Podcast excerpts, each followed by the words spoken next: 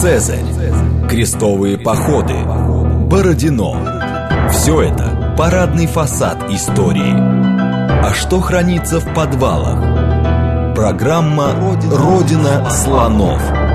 То, о чем ученые обычно не рассказывают, потому что их не спрашивают. Программа предназначена для лиц старше 16 лет. Добрый день, это «Родина слонов», программа об исторических мифах, об истории, которую мы не знаем, и о тех фактах, которые вполне очевидны для ученых, но по разным причинам прошли мимо нас. Меня зовут Михаил Родин. И снова у нас э, хороший повод для программы. Совершенно недавно вышла из печати книжка э, издания Института всеобщей истории. Она называется «Свой-чужой» в кросс-культурных коммуникациях Запада и России. И сегодня у нас в гостях один из соавторов этой книги, это коллективная монография. В гостях у нас сегодня кандидат исторических наук, научный сотрудник сотрудник Института всеобщей истории РАН Андрей Борисович Ларин. Добрый день. Добрый день, Михаил. Интересная история, потому что очень часто мы говорим про э, противостояние исторические, э, про разные межнациональные свары и так далее.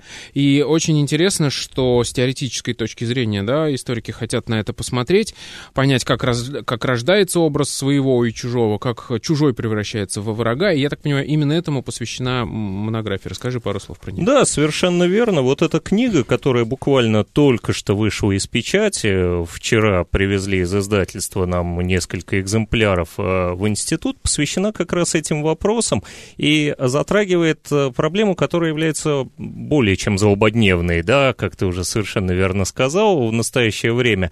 А, Все-таки парадоксы взаимных восприятий, проблемы а, выстраивания каких-то образов, стереотипов восприятия, проблемы э, выстраивания образов своего, чужого, другого, они очень важны, в том числе в нашей вот, актуальной общественно-политической повестке. И в этом смысле, как представляется, книга очень хорошо вписывается в проблематику. Она состоит из двух э, больших частей. Первая часть теоретическая, собственно, это теоретические проблемы компаративистики и магологии где ведущие специалисты в области... На всякий случай, компаративистика — это сравнение чего-то с чем-то, а имагология — это возникновение образа. Возникновение, изучения. трансформация, эволюция взаимных образов, стереотипов восприятия. И вот как раз первая часть является общетеоретической, а, связанные с разработкой методологических подходов к этим вопросам. И здесь э, ведущие специалисты отечественные представили свои а, статьи, свои главы, да, которые раскрывают вот эти проблемы, ну, скажем так, э, с разных аспектов.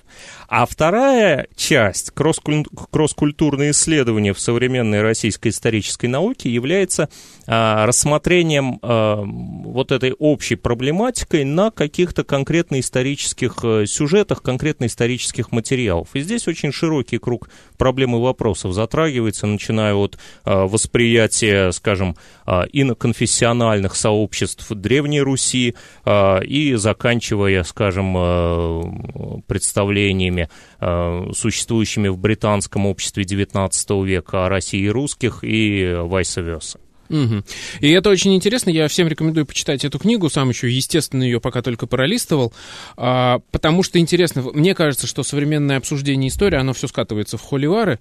И люди как раз а, очень не хотят и не любят попытаться встать над схваткой, как-то приподняться и посмотреть на ситуацию со стороны, понять, как формируется этот конфликт, интересы той и другой стороны учесть. И вот я так полагаю, да, да, и в этом смысле, этом. да, вот э, какой-то анализ и деконструкция этих образов Э, в общем-то, очень важны э, чтобы не стать, э, ну, не то чтобы даже только жертвами пропаганды какой-то или идеологических конструктов современных, но чтобы уметь увидеть за какими-то стереотипами и образами другую сторону, ее интересы, ее позицию, и в этом смысле даже на уровне, ну, какой-то практической может быть, даже политики, уметь выстраивать конструктивные отношения с контрагентом. Это всегда, если ты э, детская поли- позиция такая, когда ты смотришь только со своей стороны на конфликт. Да. Если ты хочешь по-взрослому разобраться, то ты на самом деле должен учитывать интересы да. всех сторон. Да, разумеется. И вот эта манихейская оппозиция, э, добро-зло, черное-белое, да, вот от нее нужно, конечно, уходить, особенно когда мы говорим о профессиональном сообществе. И вот сегодня мы всю программу посвятим как раз кейсу, который ты разбирал в этой книге, твоей главе, которая посвящена взаимоотношениям англичан и русских в Персии, в Иране. Мы много, ну, там несколько программ три-то точно посвятили а, большой игре и конкретным ее а, аспектам. И вот интересно как раз теперь посмотреть на вот эту бытовуху, что называется, а как они там жили, как они там друг с другом общались. А, расскажи, а, откуда у тебя взялась эта идея и как, на каких а, материалах ты, собственно, основывал свой работу? Ну, вообще говоря, вот, э, собственно, эта глава, которая представлена в монографии, она является частью более общей проблематики, более широкой, вот, э, которой я занимаюсь, а именно а, российской политики, исследования российской политики э, в Иране во второй половине 19-го, начале 20 веков, ну, включая Первую мировую, Великую войну. И э, там, конечно же, очень важно понимать, э, исследовать для понимания происходивших процессов, для понимания мотиваций э, дипломатов, э, мотиваций э, столичных властей, представителей, э, скажем, э, России, Британии на местах, э, их поведение в тех или иных ситуациях. Очень важно понимать и те э, стереотипы взаимного восприятия, которые сформировались в ходе э, исторического исторического развития и опыта исторического взаимодействия двух э, стран, двух обществ на протяжении XIX века, XIX столетия. И э, поэтому вот э, подобные исследования повседневных взаимодействий представителей России и Британии в Иране мне показалось чрезвычайно важным чрезвычайно важным. Материалами здесь а, служат, конечно, в первую очередь источники личного происхождения. Это и воспоминания, это различные травелоги, но не только. В общем-то, в дипломатической переписке также содержится очень а, значительная информация относительно, а, скажем, взаимных представлений, а, какие-то транслирующиеся стереотипы, постоянно воспроизводящиеся. И в этом смысле а, материала много, он богатый. И опубликованный, и архивный материал здесь есть с чем работать. И, конечно, э, порой э, воспоминания представляют нам очень интересные аспекты совместной жизни Э, представителей России и Британии в Иране. И вот э, отдельно хотелось бы подчеркнуть, что очень важно э, посмотреть на взаимодействие представителей России и Британии именно на Среднем Востоке, в Иране, где они оказались в инокультурном окружении, в чуждом окружении, в чуждом и с этнической, и с культурной, и с бытовой, с религиозной точки зрения. И это дает нам возможность увидеть своего рода кейс европейцев в Азии. Угу. И поднять э, целый комплекс вопросов, связанных с проблемой европейского ориентализма, русского ориентализма. Я имею в виду ту концепцию, которую в свое время сделал э, популярный Эдвард Вади Саид э, в своей одноименной работе. А, я вот так опишу эту фабулу. Мы в себе представляем это противостояние, большую игру, как э, игра двух огромных империй, вот где-то там далеко на востоке, а на самом деле все надо опускать на реальную жизнь, и сводится это вот к чему. Очень маленькое количество европейцев, которые друг друга прекрасно понимают и ведут практически одинаковый образ жизни, оказываются где-то далеко на задворках мира в окружении вообще чуждых им людей. Вот Расскажи, как это происходило, как они там жили, как, была устро... как были устроены миссии европейские в Иране. Я думаю, с этого надо начать. Да, ну тут э, важно понимать совершенно верно, да, Михаил, э, ты отметил, что э, общество европейское в Иране было очень узким. И если еще в столице, в Тегеране, э, количество европейцев и мужского, и женского общества, ну, все-таки было достаточно значительным, там располагались э, миссии соответствующих государств России, Британии, Франции, австрийской монархии, э, Германии, в конце XIX века миссия США появляется. Там... А я понимаю, сколько было вообще, в принципе, по количеству этих европейцев там в Тегеране? Ну, это... порядок, сотни тысяч. Нет, нет, конечно, не тысячи тысячи, нет, это, ну, десятки, может а, быть, вот Тегеране, да, угу. ну, ну, сотни, пожалуй, да, но нет, это небольшое количество, особенно если мы э, говорим о каких-то официальных представителях, да, а не людях, э, ну, скажем, связанных с, какие, с какой-то коммерческой деятельностью. Нет, это очень-очень узкий круг. То есть, если а, десятки мы говорим, то да. это и европейцев, которые в чужой культуре живут, то это, это в любом случае все друг друга знают. Все это друг очень, друга очень знают. маленькая среда да, То есть, если мы берем, скажем, э, какие-нибудь мемуары, если мы берем путевые заметки, особенно одного периода времени, одного десятилетия, мы увидим там постоянное упоминание одних и тех же имен.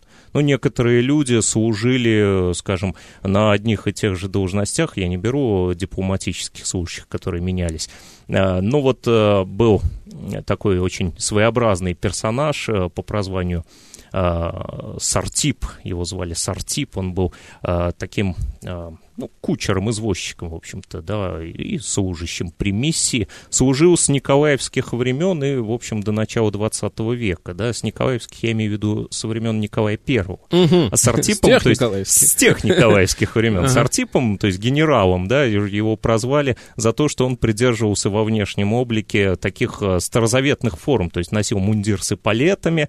А он а, это русский был? А, да, да, угу. то есть он представитель русской службы, да, э, этнический еврей, если память мне не изменяет, Гейслер, кажется, его фамилия В данном была. случае, я думаю, это не самое Да, ну, это абсолютно в данном случае не имеет значения.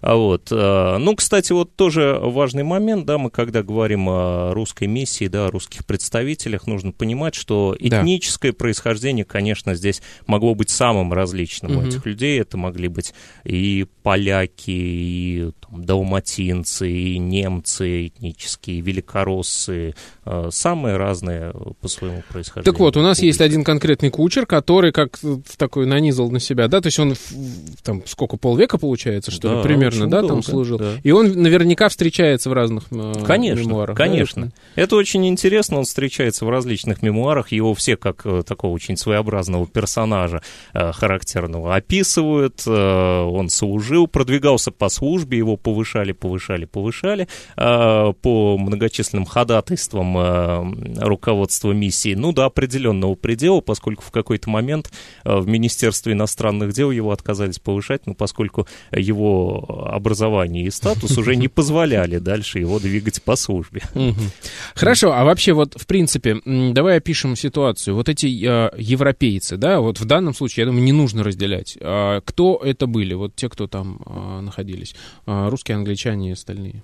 Какое образование, насколько они взаимосвязаны? Э, взаимосвязи были, конечно, самые прямые. Если мы возьмем, скажем, э, российских представителей, да, то многие из них э, проводили какое-то время своей жизни в Великобритании, да, или учились в Британии.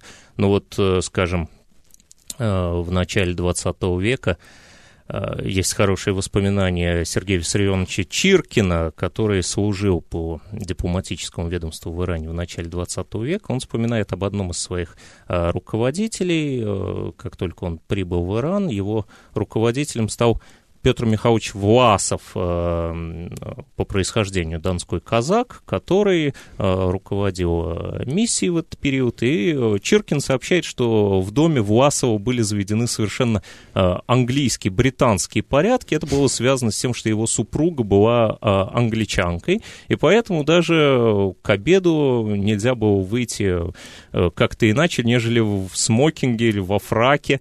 Всякие отступления от этого правила встречались штыки. Угу. То есть вот такие бытовые какие-то, бытовое пристрастие к английскому образу жизни, английским порядкам, порядкам было э, очень сильно.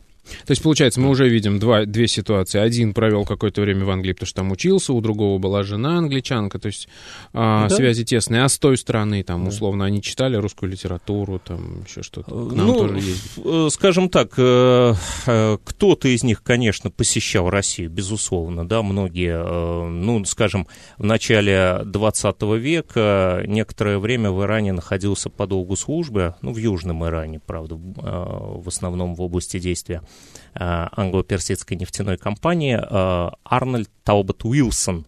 Он впоследствии, в общем-то, играл важную роль. После Первой мировой войны был гражданским комиссаром Месопотамии, получил такое прозвание The Despot of Mespot а, за свои жестокие какие-то, за жестокую манеру управления э, территориями. Вот он, в частности, э, совершил в молодости путешествие по России, по Российской империи, в том числе и Польшу, и столицы посетил, и Закавказье, естественно. Очень многие проезжали, конечно, через Закавказье. Угу. Или на пути к месту службы в Иран, да, или наоборот. Многие представители Британии находились скажем, в Петербурге по тем или иным служебным делам. То есть, конечно, были знакомы хорошо с Э, российским обществом. Ну и плюс, я так понимаю, вообще, в принципе, общая культура, общеевропейская, такая дворянская, я бы да, сказал, того да, времени разумеется. она объединяла. Да, эти люди проводили э, время, если мы берем Иран, проводили время, конечно, в каких-то совместных э, ну, совместных э, мероприятиях, да, совместные активности у них были, они могли э, совершать загородные прогулки, э, выезжали на охоту. Естественно, такой постоянной распространенной формой взаимной коммуникации были обеды при миссиях, да, когда собирались представители различных миссий, обсуждали, э, ну, какие-то вот э, текущие события в стране, в мире, в столице. И, конечно же, это Неофициальные, были... попрошу заметить, это же не, да, не, да. не дипломатическое мероприятие, обед. Это просто позвать людей, с которыми ты можешь поговорить ну, на одном языке, пикники, да? Пикники угу. какие-то устраивали, да, garden parties, э, могли совместные, э, ну, поездки, да, куда-то организовать, допустим, к э, живописным развалинам или посмотреть, скажем, башни молчания зороастрийские или, э, скажем, увидеть э, памятники ахименицкой старины. Угу. Ну. Давай по очереди разберем вот эти вот кейсы, потому что они мне интересны в том смысле как раз в разрезе большой игры противостояния, я там буду подбрасывать иногда некоторые вопросы. Вот а, званый ужин, обед, точнее, как они их называли, хотя, я так понимаю, начинались они в 8 ну, часов ве- вечера. вечером, да, все это, как правило, происходило вечером, уже после окончания активных. Как это было устроено, кого туда звали, как это происходило, а, кто там смешивался? Э, да, туда приглашали, как правило, вот э, после окончания дневных дел представители различных миссий, да, могли позвать, естественно, представителей а, местной а, знати, местных, а, местных элит или государственных чиновников высокого ранга. Естественно, в том числе и супруги дипломатов также эти мероприятия посещали и, в принципе, ну, так или иначе были вовлечены в общественную жизнь, особенно в Тегеране, да, где все-таки светская жизнь была более насыщенной и где, в принципе, существовало дамское общество. А как это происходило? Это было по европейским обычаям или по восточным? По европейским. Угу. Есть программа конечно. вечера какова? Ну, обед, конечно, что да, дальше? то есть э, несколько перемен блюд, да, общение, э, могли быть какие-то, э, ну, какие-то присущие, да, занятия а, совместные, обсуждения. Карты всякие, да? Да, да, разумеется, вот вот. поиграть в бридж, угу. да, там, преферанс или а, какие-нибудь действительно совместные, ну, скажем, для мужчин это могло, могла быть просто совместная выпивка, да, вот, э, что было типично в том да. числе, естественно, и для светского общества Э, в столицах европейских. И вот тут мне интересно, я так понимаю, что ну, в светской беседе принято обсуждать ну, какие-то общие легкие темы, там, а что случилось там в Париже, я так полагаю. Но ведь это все люди, которые заряжены на дипломатические, в первую очередь, отношения, на достижение каких-то результатов. Они обладают большим количеством, я подозреваю, секретной информации. И вот как вот, как они это все разделяли? Есть какие-то, ну, воспоминания об этом? То есть вот об этом говорить можно, об этом нет, а вот здесь я, на, наоборот, могу закинуть дезинформацию в такой светской беседе. Работало это или нет? Ну, понятно, что в воспоминаниях далеко не всем люди делятся, да, и Так, может, в служебных записках об этом как раз Какими-то практическими э, вещами. А вот в служебных записках, да, в дипломатической переписке порой сообщается, что ту или иную позицию, скажем, Министерства иностранных дел э, российский представитель мог в частном разговоре, в частной беседе, ну, действительно, как некий пробный шар э, забросить своему британскому визави, чтобы посмотреть на реакцию и уже исходя из реакции делать какие-то дальнейшие свои э, выводы, э, выбирать наиболее оптимальный путь да, достижения внешнеполитических целей страны. А, а есть, есть сохранились какие-нибудь, ну вот какие-нибудь конкретные, не знаю, продуманные акции, например, по внедрению какой-нибудь информации, не знаю, через жену, там, сказал своей жене, чтобы, знаете, как в сериале «Карточный домик»-то, да, когда ну, там, да. они очень активно это используют. Э, одна жена другой что-то сказала, и вот как-то так подсунули. Я бы даже сказал, это не всегда происходило, ну, скажем, со стороны супруга дипломата. Иногда, а, вот да, иногда женщины брали на себя активную роль. Вот, скажем, сейчас я работаю а, с воспоминаниями Ивана Яковлевича Коростовца. Он был российским посланником в Тегеране а, накануне Великой войны есть вот в 14 и в начале 15 а, года. И он, а, у него воспоминания очень интересные, да, массу аспектов а, предвоенной жизни в Иране раскрывают. И он такой оказался в такой сложной ситуации, он не смог выстроить какие-то ну, позитивные, конструктивные взаимоотношения с британским коллегой угу. а, британским представителем БОСР а, Вальтер Таунли. И, среди прочего, а, Коростовец вспоминает его а, супругу леди Сузан которая, э, по словам Коростовца, очень активно вмешивалась э, в политику. Э, в частности, Коростовец упоминает, что, конечно же, никакие решения не принимались Таунли без ведома супруги. Зачастую, как говорит Коростовец, когда они обсуждали вдвоем то есть предполагалось, что это должно быть обсуждение тет-а-тет, -тет, какой-то сложный дипломатический вопрос, леди Сузан приходила, садилась с вышивкой или с книгой и э, э, явочным порядком сообщала, что, ну, она, конечно, нисколько не помешает обсуждению и вмешиваться не будет, э, можно не обращать на нее внимания. Более того, она э, участвовала, ну, в своего рода такой светской кампании против Коростовца, э, старалась через свое влияние в дипломатических, э, ну, вот в этом небольшом э, светском мире, э, ну, каким-то образом влиять на э, отношение к российскому представителю, да, а поскольку она была одну, ну, такой очень яркой, судя по всему, э, дамой, то к ее мнению прислушивались. Uh-huh. При этом она находила возможным даже самому российскому представителю давать какие-то советы. А, даже а, да, то есть, в частности, она ему говорила, ну что вот все время отстаиваете какие-то русские интересы, вы слишком э, русский в своей политике, а, вам нужно прислушиваться к тому, что делает а, мой супруг, и следовать его линии. Причем в Петербург вы можете сообщать, что в действительности это сэр Вальтер Таунли действует, руководствуясь вашими указаниями. И все будут довольны.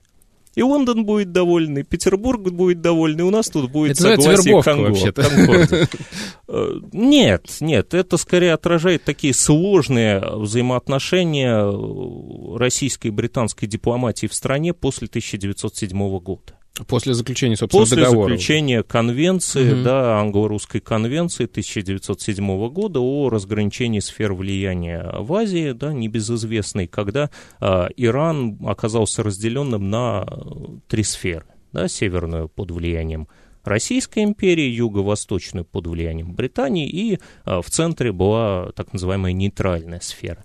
И а, вот эта конвенция, она, с одной стороны, как, в общем, справедливо многие и отечественные, в том числе исследователи, заключают, ну, своего рода итог большой игре, подвела. Но, с другой стороны, конечно, противостояние, может быть, э, в иных формах, да, оно продолжалось. И э, зачастую официальная политическая линия э, Лондона и Петербурга не совпадала с, скажем, с действиями отдельных консулов на местах. Это зависело да. от их личности, я так Это полагаю. зависело от их личности. Многие из них, конечно же, получили ну, какое-то образование, воспитание еще в эпоху э, активного англо-русского противостояния, и поэтому им сложно было свои вот, вырабатывавшиеся да, на протяжении да. Э, десятилетий, на протяжении всей их жизни, какие-то подходы, стереотипы э, просто так отбросить да, и встать на другую позицию. Причем это справедливо как в отношении русских, так и в отношении англичан. Это программа «Родина слонов». У нас в гостях сегодня Андрей Борисович Ларин. Мы обсуждаем проблему своего и чужого на примере противостояния англичан и русских в Персии. Программа «Родина слонов». То, о чем ученые обычно не рассказывают, потому что их не спрашивают – это программа «Родина слонов». Меня зовут Михаил Родин. В гостях у нас сегодня Андрей Борисович Челарин. Мы обсуждаем проблему своего и чужого в честь выхода книжки «Свой и чужой» в кросс-культурных коммуникациях Запада и России, которую издали в Институте всеобщей истории. А, коллективная монография. И, собственно, Андрей Борисович один из авторов этой монографии. Мы обсуждаем кейс, который он там разбирал, взаимоотношения а, русских и англичан в Иране во время большой игры. А, вот, собственно, мы первую часть программы практически полностью посвятили разнообразной милоте. А, как эти в замкнутом пространстве люди вместе проводили время. Понятно, что они все европейцы, они говорят на одинаковых языках, там английский, французский, немецкий, русский. А, все друг друга понимают и по культуре, и по языку. И, естественно, им скучно, и поэтому они там начинают выстраивать какую-то светскую жизнь. Но все-таки противостояние никуда не девалось. А, и мы понимаем, что в этой ситуации замкнутого информационного поля очень многое зависит от личных взаимоотношений. Вот как складывались эти личные взаимоотношения? И было ли такое, что, например, два посла подружились, ну, сошлись характерами, и взаимоотношения в этот момент государственные в этой сфере наладились, да, в этом конечно. регионе. Конечно, да, то есть примеры? мы можем вот э, взять, скажем, период а, непосредственно после подписания конвенции 1907 э, года, да, а, ну, хорошо известно, что инициатором во многом выступил российский министр иностранных дел Извольский, а в Иране в этот же период служил э, человек, ну, в общем-то, полностью поддерживавший линию Извольского на выстраивание каких-то мирных конструктивных отношений с Э, Британии э, Поклевский козел. Поклевский козел. И вот он смог э, выстроить очень даже, скажем, дружелюбные отношения, да, дружественные с британской миссией, у них хорошо контакт был налажен, и надо сказать, что в Лондоне тоже к Поклевскому козелу относились с большой симпатией. Но он, собственно, хорошо, к примеру, лично знал Эдуарда VII. Угу. И это тоже, естественно, там, способствовало да, а, выстраиванию каких-то а, отношений более дружественных. А вот что касается уже периода министерства Сазонова, то здесь все было, скажем, по-разному. Да, все было достаточно сложный порой, особенно э, накануне Первой мировой войны. Вот э, дело в том, что упомянутая конвенция, она, с одной стороны, определила э, северную часть Ирана, да, вот ее, ну вот принес э, карту. Здесь, в принципе, э, можно то, что ближе к Каспийскому морю, видеть, да? да, то, что ближе к Каспийскому морю, э, то, что включает территорию иранского Закавка... Азербайджана. Закавказье, да. да. Угу. Ну, Закавказье российское, естественно, это было просто частью Российской империи, а я имею в виду вот иранский Азербайджан, да, прикаспийские провинции, вот территория к югу от Тегерана, ну, вплоть до Исфахана, да, и северо, северо-восточная часть часть Ирана. И, а, соответственно, юго-восточная да, часть закреплялась в качестве сферы влияния Британии, как, ну, тут Белуджистан, в частности, да, территории, которые а, ближе к Белуджистану, к Систану и к Персидскому заливу. Да? А, но, с другой стороны, несмотря на это формальное закрепление, какие-то, скажем так, границы Э, свободы действий э, в этих э, сферах, они далеко не всегда были четко обозначены. То есть вот сфера влияния, хорошо, а что в реальности да, а, имеет а, право делать а, та страна в своей сфере влияния? Вот англичане, в частности, на протяжении всего периода после заключения, после подписания конвенции, ну, особенно вот после 1909 года, да, вот в ходе событий Иран, Иранской революции, обвиняли российскую сторону в том, что она фактически да, нарушает конвенцию, а именно ее пункт о э, сохранении независимости и территориальной целостности Ирана, и э, позволяет себе в северных провинциях э, слишком много. Угу. Да, то есть вот эта политика России по проникновению экономическому, политическому, ну, в частности, э, то, что Россия добивалась различных концессий экономических, деятельность, э, скажем, Да, там же был российских... какой-то целый план по промышленному такому освоению этого региона. Там. Да, конечно, все это дискутировалось, да, все это обсуждалось, в каких формах, в каких масштабах, но после заключения конвенции, да, основные усилия российской стороны были, конечно, сосредоточены на освоении российской сферы влияния. Да, угу. То есть уже речи не шло о том, чтобы, ну, во всяком случае, на уровне э, практики, да, о каком-то э, прямом проникновении к югу от этой зоны, но вот э, в собственной сфере влияния российская сторона стремилась добиться преобладания максимального. И через экономическую деятельность, это концессии, это скупка земель, да, то есть э, активно приобретались какие-то э, земельные территории, это колонизация, ну, в частности, вот, может быть, не так хорошо известный широкой публике факт э,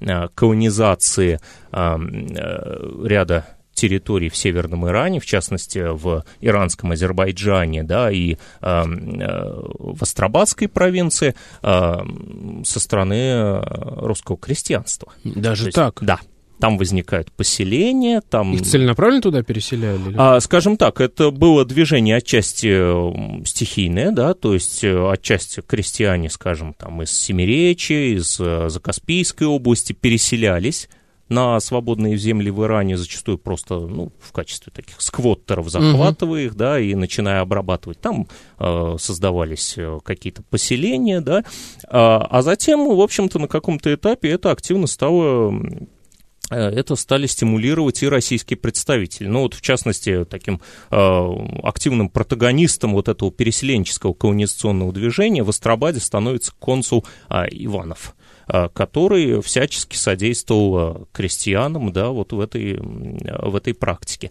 А потом, в общем-то, этими сюжетами начинает, этой практикой начинает заниматься и известное переселенческое управление, которая, среди прочего, да, ну, вот как известно, угу. в ходе аграрной реформы, да, э, стимулировала крестьян э, переселяться э, в азиатскую часть России, да, угу. а, но меньше известно, что, в общем-то, территории, скажем, тоже. да, вот э, прикаспийских да, И вот мы подходим, собственно, Ирана, к дипломатии. Также... Как э, англичане реагировали, как конкретно, вот уже теперь интересно не в смысле ноты, а да. в смысле конкретных действий вот здесь э, в кабинетах между соседними виллами, да, как есть, это происходило. То есть, естественно, реагировали крайне отрицательно, да, крайне негативно, но это я вот только небольшой пласт успел упомянуть, а ведь были какие-то военно-политические, да, факторы фактор, допустим, там деятельность э, персидской казачьей бригады под командованием российских офицеров, потом э, влияние, которое российские консулы оказывали э, в различных регионах Северной Персии, да,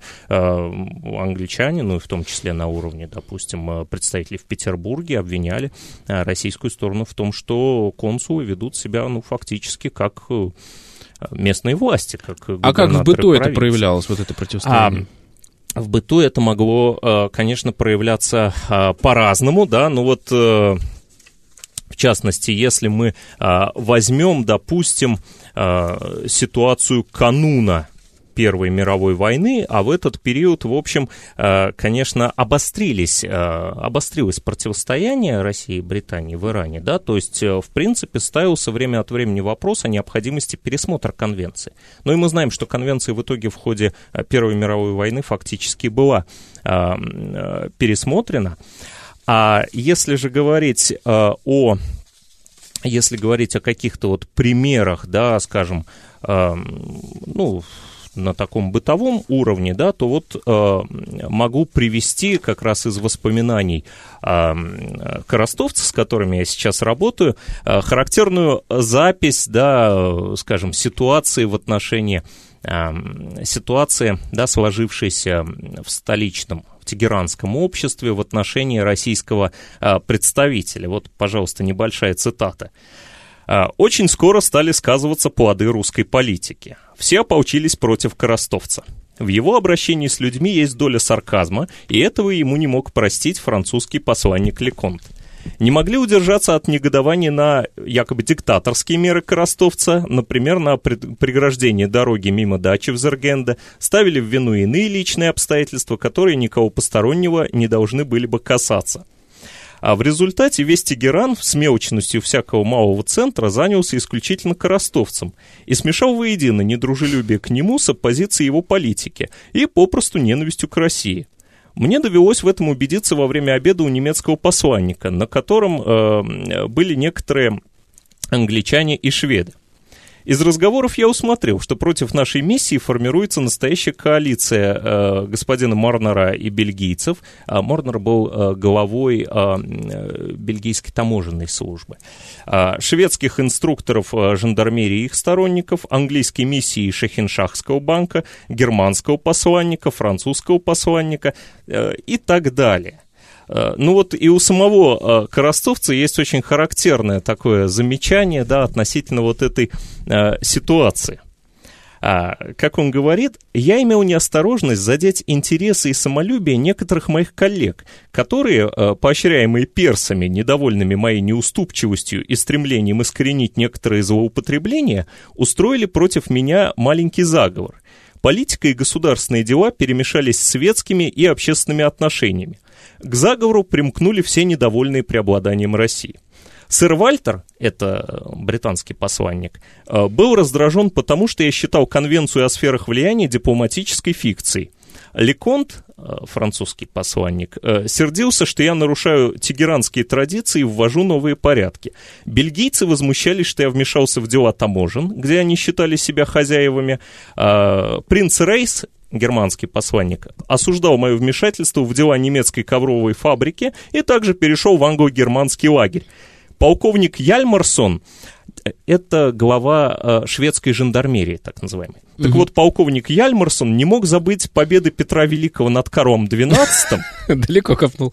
А в князе Ватбольском, э, князь Ватбольский возглавлял персидскую казачью бригаду, ага. а в князе Ватбольском видел потомка прежних победителей. Даже леди Сузан была недовольна, что я не считаюсь с мнением ее супруга. Я всегда стоял за равноправие женщин и мужчин, но в данном случае должен был признать, что активное вмешательство в дипломатию дам имело отрицательные стороны. Самые пустяшные дела, благодаря вмешательству женского элемента, приобретали чуть ли не международное значение.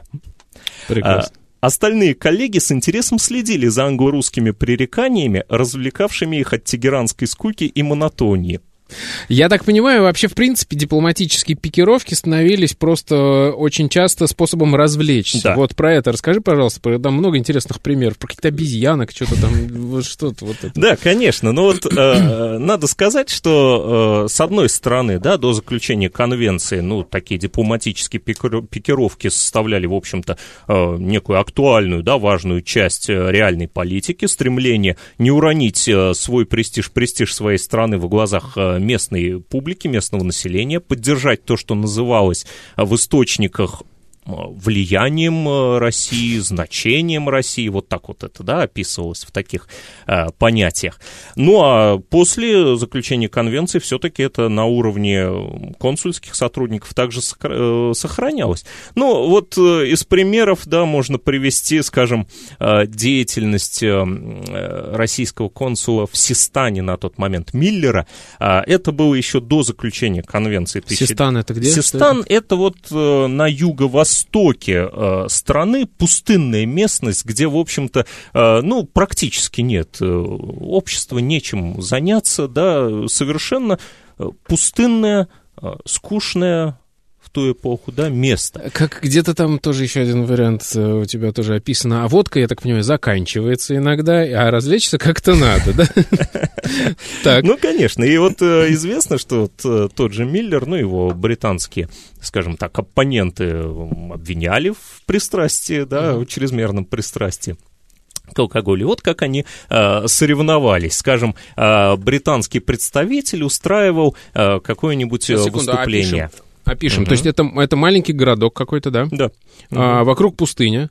Сколько их там миссия? Это что, два человека это, вообще? Это не миссии, да, это пред, представители уровня консулов, да, в лучшем случае. То есть там две семьи что, живет, да? Одна ну, русская, другая и, там английская. иранцы, да. Семьи э, далеко не всегда. А, то есть, да, потому, что то есть зачастую это человек. могут быть, да, одинокие мужчины. На весь городок там 2-3 европейца, есть, ну, да? да, буквально вот Угу. Буквально несколько человек, да, и остальное там иранское местное население, с которым, в общем-то, конечно, э, ну, особо э, европейской публике в ту эпоху поговорить было угу. не о чем понятно, да, и вот как они развлекались, это выпивка, да? А, ну, а дальше уже зависело от э, каких-то личных э, отношений, да, и от фантазии. Если вот, скажем, э, Миллер, он был таким убежденным, ярым э, русским империалистом, да, и для него, естественно, вот как-то было у него сильное желание, да, показать значение России, а понятно, что, скажем, в Систане, да, ну, прямых интересов России на тот момент каких-то значительных экономических, угу. не было. Угу. Ну, не было, если вот э, ты посмотришь на карту, это очень далеко, да, это пустынные, отдаленные места. И, в принципе, российский представитель там был, по большому счету, для поддержания престижа для и значения русского имени в Иране. Как же он его поддерживал? Да. Вот, скажем, а, британский, да, представитель устраивал такое вот э, шоу, да, с тренировкой э, э, сипаев, сипайские войска, э, устраивали различные э, э, какие-то упражнения совершали, да, на открытом воздухе, все это выглядело очень красиво, они стройными рядами э, давали какие-то варианты, да, э, ну, там, марш, э, какие-то упражнения с оружием, э, построение, различные варианты выполнения команд, все это выглядело очень зрелищно, эффектно. А это делали на публику, соответственно, на, публику, на местную публику да, пытались да, повлиять, чтобы да? показать Мощь английского тем самым. Э, силу точнее. британской да. армии, да, силу британской армии, ее значение в этом регионе. Ну вот э, в пику этому Миллер устроил такое э, шоу, нечто вроде э, представления, концерта, куда э, также была, скажем, э, доставлена обезьянка тоже, которая должна была развлекать публику, и часть э, публики местной перешла от э, там оркестр, а, насколько просмотра, я понимаю, да, был оркестр, ага. да, некий концерт, вот, и обезьянка для развлечения публики, и часть э, населения, да, местного перешла вот от а, упражнений британских Они, то есть, параллельно это частей, конечно, параллельно это было устроено, чтобы посмотреть на э, концерт с обезьянкой. Ну и британский представитель, да, очевидец там, конечно, э, по этому поводу возмущался. Угу. Несколько высказывал некое неудовольствие. А еще есть интересная история про то, как э, русский представитель там за столом, э, что-то они делили места, и он... Вот, да, это... тоже интересный момент. Это сообщает нам э, Чиркин Сергей Виссарионович во время его службы в Бушире. Это вот здесь вот, да, на берегу да, а, Персидского, Персидского залива, да, вот здесь мы на карте видим.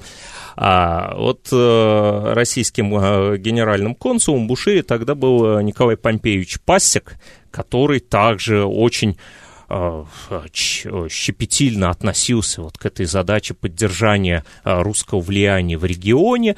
И э, однажды произошло такое официальное мероприятие, да, прием у местного генерал-губернатора, персидского генерал-губернатора по имени Алауд Доуля, а, и возникла такая проблема протокольного свойства. Понятно, что во время дипломатических мероприятий, приемов существует официальный протокол, да, и очень очень большое значение имеет, кого где посадят за столом, скажем. Да? И возникла сложность с тем, что э, российского консула, да, посадили по левую руку от губернатора, а британского представителя по правую, что считалось а, более почетным, да. Но это было связано по факту с тем, что иранцы придавали большее значение времени прибытия в страну дипломатического представителя, а британский консул, который одновременно был резидентом в Персидском заливе, он прибыл до угу. пасека.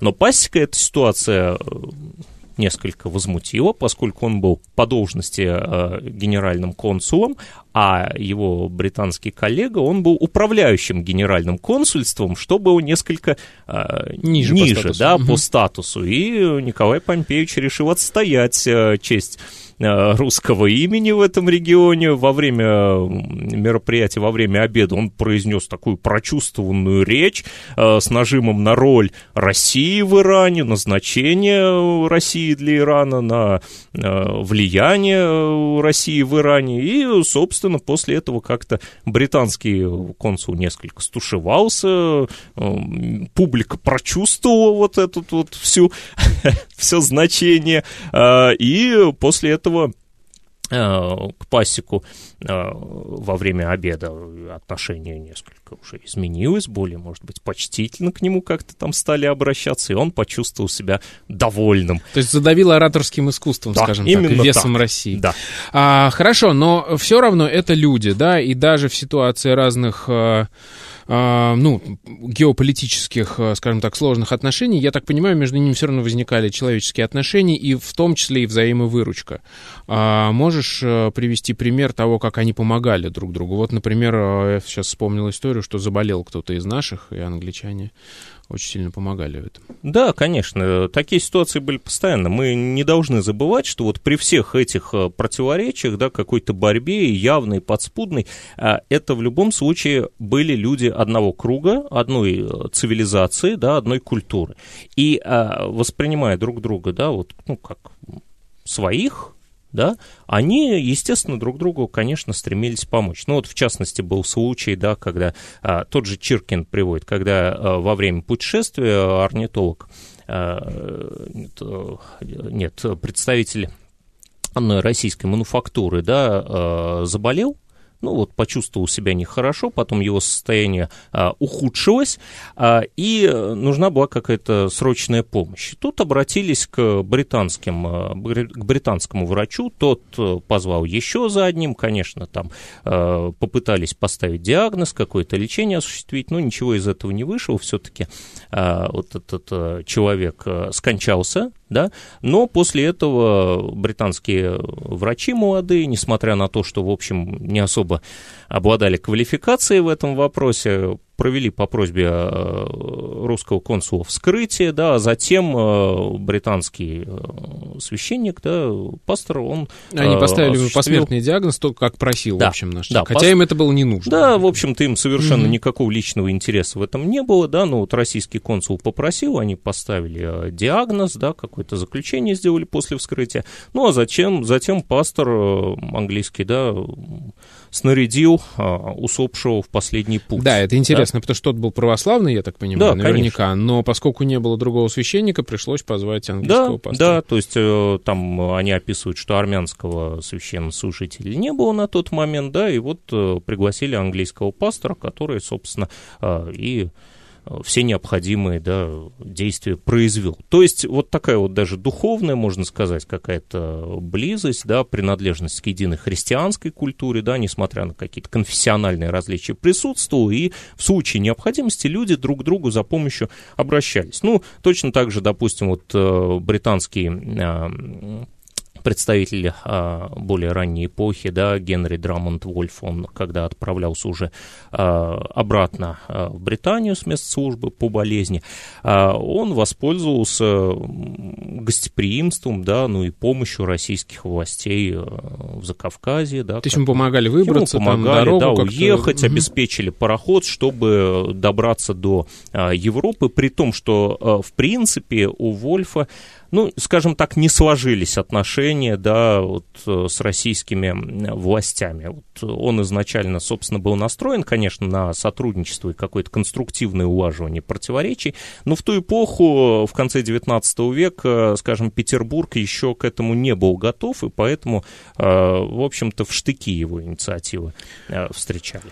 Подведем итог в двух словах. Э, в итоге все равно, я так понимаю, люди остаются людьми, и очень многое зависит от их э, личных взаимоотношений, и особенно в замкнутом обществе им приходится как-то уживаться, правильно? Да, конечно.